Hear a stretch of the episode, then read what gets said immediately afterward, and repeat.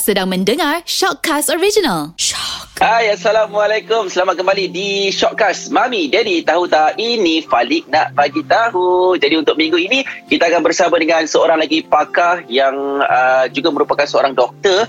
Uh, nama diberi Dr. Selva Kumar, anak lelaki Siva Puniam selaku uh, jawatannya uh, Ketua Jabatan Pediatrik, pakar perunding pediatrik dan uh, pediatrik nefrologi di Hospital Selayang Kementerian Kesihatan Malaysia. Hai doktor. Hai, selamat, selamat petang. Baik. Selamat petang. Doktor sihat? Sehat, sehat. Sehat doktor ya. Ini sekarang di mana doktor? Di hospital? Saya di hospital sebenarnya, saya sekarang di Kuantan sebenarnya. Ah. Ah, saya saya juga menjalani klinik uh, lawatan di Kuantan. Dari, Hmm, Okey. Baik doktor, seperti yang kita dah pun uh, bincangkan sebelum ni, kita nak bercerita mengenai satu program iaitu Pick Kids ya. Uh, Ya. Pick Kids. Mungkin doktor boleh mulakanlah apa dan yang dimasukkan dengan Pick Kids ni. PKIS ni sebenarnya uh, dia adalah uh, satu platform yang dijalan dianjurkan oleh Kementerian Kesihatan untuk um, memberi penerangan yang jelas kepada semua ibu bapa dan juga semua agensi yang menjaga kanak-kanak mengenai ke, kepentingan uh, COVID vaksin di kalangan kanak-kanak sebenarnya. Mhm. Okey, dan dan ini walaupun kebaikan COVID, vaksin COVID di kanak-kanak. Mm-hmm. Dan seperti kita tahu pun ini adalah perkara yang sangat merusingkan uh, yang sangat membimbangkan ibu bapa mengenai anak-anak mereka di vaksin lah uh, untuk melindungi anak-anak mereka. Jadi mungkinlah doktor boleh terangkan antara uh, bilakah Pick Kids ni uh, dijangka akan bermula ataupun sudah bermula ke doktor?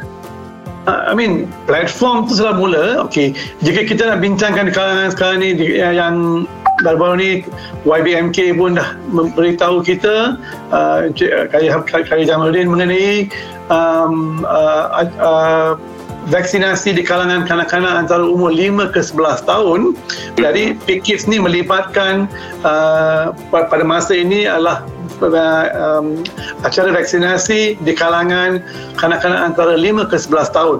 Okey. Mm-hmm. Dan um, um, kenapa kita perlu uh, memberi vaksin COVID di kalangan kanak-kanak 5 ke 11 tahun? Kerana seperti kita, seperti kita sedia maklum, kita telah mulakan uh, COVID vaksin sejak tahun lepas, daripada bulan 2 tahun lepas dan negara Malaysia telah berjaya untuk men, uh, mevaksinkan Uh, dua dos termasuk booster untuk orang dewasa menghampiri lebih dari 80% dan kemudian kita telah juga uh, menjalankan um, aktiviti vaksin di kalangan remaja iaitu 12 tahun ke 18 tahun. Ini pun telah menjangkau lebih daripada 75% dan sekarang golongan yang vulnerable kita panggil yang, yang itu adalah kanak-kanak antara 5 ke 11 tahun. Dan kita akan mulakan ini tidak lama lagi iaitu akan dimulakan pada 3 hari bulan Februari yang um, uh, dimulakan di uh, akan dimulakan ya yeah. Mm-hmm. Okey, doktor kita tahu uh, vaksin ada macam-macam jenis, ada Pfizer, AstraZeneca, Sinovac dan sebagainya lah. Uh, itu uh, orang kata sesuai lah untuk orang dewasa. Macam kanak-kanak ni, apa agaknya uh, vaksin yang sesuai ataupun yang bolehlah diterima oleh kanak-kanak? Okey, buat masa ini uh, atas uh, saranan WHO, Badan Kesihatan Dunia dan juga CDC dan juga yang uh, daripada data daripada kajian terbaru uh, vaksin yang hanya diluluskan untuk digunakan kalangan 5 ke 11 tahun adalah vaksin yang dikenali Pfizer ataupun juga dikenali sebagai Comirnaty. Hanya satu vaksin di Malaysia yang diluluskan untuk golongan kanak-kanak 5 ke 11 tahun adalah vaksin Pfizer ataupun kalau kita pergi dia kata Comirnaty. Vaksin satu je. Ya. Okey, jadi adakah sama juga dos yang perlu diambil oleh kanak-kanak seperti dewasa juga dua vaksin dan satu booster ke? Okey. Pertama kali biasa jelaskan uh, vaksin yang Pfizer dan Comirnaty untuk kalangan 5 ke 11 tahun uh, dos dia berbeza okey. Kalau kan uh, kalau dulu uh, untuk orang dewasa 30 mikrogram ini 10 mikrogram uh, ataupun bila dibancur jangan diberi 0.2 mil saja. Dan kita buat setakat ini hanya akan memberi dua dos saja iaitu dos pertama kemudian selepas 8 minggu dos kedua akan diberi. Uh, tidak uh, kita tidak boleh bincangkan pasal booster kerana kita masih menunggu data-data akan datang tapi buat masa ni termasuk remaja pun kita tak beri yang booster. Kan? Hanya hanya dos pertama dan dos kedua saja. Mm-hmm. Okey. Doktor, bagaimana pula antara golongan kanak-kanak yang uh, diharuskanlah untuk mengambil vaksin COVID-19 ni? Adakah semua terbuka ataupun ada yang dikecualikan? Um, ini perbincangan antara pakar-pakar dan sebagainya yang 5 ke 11 tahun yang disarankan untuk mendapat vaksin ini adalah di kalangan kanak-kanak yang mempunyai yang kita bahasa comorbidity. Apa itu comorbidity adalah kanak-kanak yang mempunyai risiko yang tinggi untuk mendapat jangkitan COVID vaksin dan dapat mem- mem- mem- boleh memudaratkan, membahayakan iaitu jadi ini apa yang keadaan keadaan comorbidity yang kita panggil immunocompromised iaitu kanak-kanak yang ada penyakit-penyakit yang kronik. Macam saya pakar buah pinggang nephrology kalau pesakit saya saya yang ada masalah buah pinggang yang perlu buat dialisis perlu uh, yang ada menjalani transplant buah pinggang ataupun penyakit yang kita panggil nephrotic syndrome yang perlukan ubat lain. Kanak-kanak demikian uh, diharuskan ada untuk mendapat vaksin ini awal lagi ya. Uh, vaksin Comirnaty Pfizer. Uh, uh, yang lain umpamanya macam yang menerima rawatan kemoterapi menerima penyakit-penyakit yang yang yang kronik yang tu ini semua yang menyebabkan ya, obesity dan sebagainya ini semua uh, adalah kanak-kanak yang dikatakan mempunyai risiko tinggi. Baik. Okey faham doktor Okey, kita dah bincang uh, pelbagai dah tadi mengenai uh, orang kata pick kids lah kan ataupun yeah. uh, vaksin COVID-19 untuk kanak-kanak. Mungkin doktor boleh kongsikan pula uh, cara untuk kita mendaftar bagi uh, anak-anak kita ni untuk mendapatkan imunisasi tersebut doktor. Okey, soalan yang bagus. Uh, buat masa ini kita tahu orang dewasa dan remaja boleh mendaftar melalui Mas Sejahtera.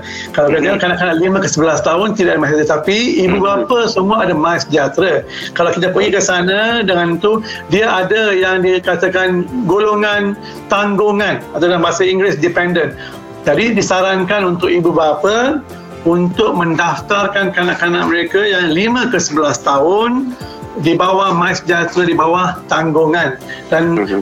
pendaftaran boleh dimulai um, tak silap akan dimulakan daripada 31 hari bulan Januari yang diboleh dah mulakan pendaftaran dulu kerana kita perlu daftar dan uh-huh. sementara itu macam seperti yang dulu Mais Sejahtera akan menyatakan di waktu mana tarikh mana di mana perlu mendapatkan vaksin untuk kanak-kanak puan dan puan-puan sekali.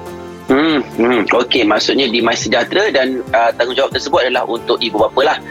Yeah. Okey, uh, doktor mungkinlah sebagai penutup kita nak dengarkan sikitlah sarangan uh, sarangan doktor kepada ibu bapa di luar sana untuk anak-anak kita ni mendapatkan imunisasi COVID-19 uh, untuk mereka tak adalah orang kata tak nak ambil, uh, kena ambil. Uh. Okey. Uh, ini memang soalan yang sering ditanyakan kerana saya rasa waktu awal tu masa kita memulakan vaksin untuk orang dewasa dan sebagainya uh, uh, memang nampak selepas semua orang dewasa lah hampir 80% kita telah melihatkan penurunan, penurunan uh, jangkitan COVID-19 mhm. dan juga serius artinya yang dulu kategori 4 dan 5 sekarang tak, tak, tak nampak walaupun mhm. dapat uh, remi saja.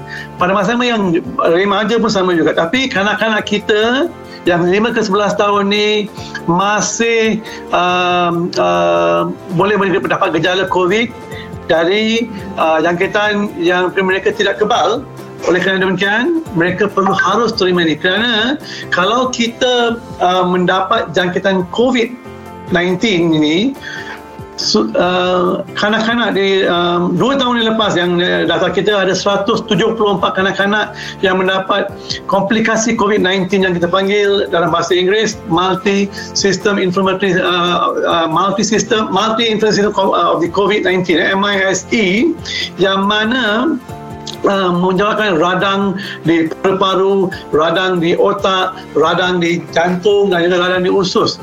Yang ini boleh dielakkan dengan mendapat COVID-19 vaksin dan uh, uh, yang ini yang yang sering disarankan. Dan juga uh, dan ha, yang 174 pesakit yang kena-kena dimasukkan di ICU uh, hmm. bila uh, dan jurat umur tu adalah antara uh, 5 ke 18 tahun dan seperti mana yang sekarang remaja dah terima kita dah dah nampak penurunan uh, uh, komplikasi ini di kalangan 12 ke 18 tahun. Jadi sekarang yang yang yang uh, mata yang vulnerable group adalah antara 5 ke 11 tahun. Yang itu satu. Yang kedua, baru-baru ini kita dah mulakan sekolah dan dah nampak jelas beberapa kluster di kalangan sekolah. Malah puluhan kluster. Uh, jadi takkan kita nak uh, hantar balik ya, ke rumah kan? dan buat online lagi sekali. Satu cara yang paling bagus untuk membenarkan kanak-kanak sekolah ini memulakan persekolahan yang seperti biasa dengan mendapatkan vaksin COVID-19 ini. Jadi bila kita dapat dua dos vaksin COVID-19, kita rasa dan saya rasa kita boleh menghantar kanak-kanak sekolah balik ke sekolah dengan harapan yang boleh uh, tidak mendapat COVID-19 vaksin kalau dapat pun uh, uh, jangkitan yang ringan yang boleh hilang dalam jangka masa beberapa hari atau minggu ya yeah. Setuju. Baik, jadi itu antara kepentingan lah untuk anak-anak kita mendapatkan uh, vaksin COVID-19 ataupun uh, PIC Kids eh. Uh, doktor, yang akan bermula uh, hujung bulan 1 ni doktor eh. Ya, yang ni okey yang uh, uh, tiga hari bulan uh, Februari itu yang akan dimulakan ialah Ah, 13 okay. Februari. Okey. Kerana satu dan dua tahun baru Cina, jadi 3 Februari. dia cuti dulu. ya. Okey, uh, itu dia antara penjelasan yang sangat uh, lengkap dan sangat ber uh, orang cakap menyeluruh lah. Uh, terima kasih Dr. Selva Kumar atas penjelasannya. Terima kasih. Terima kasih.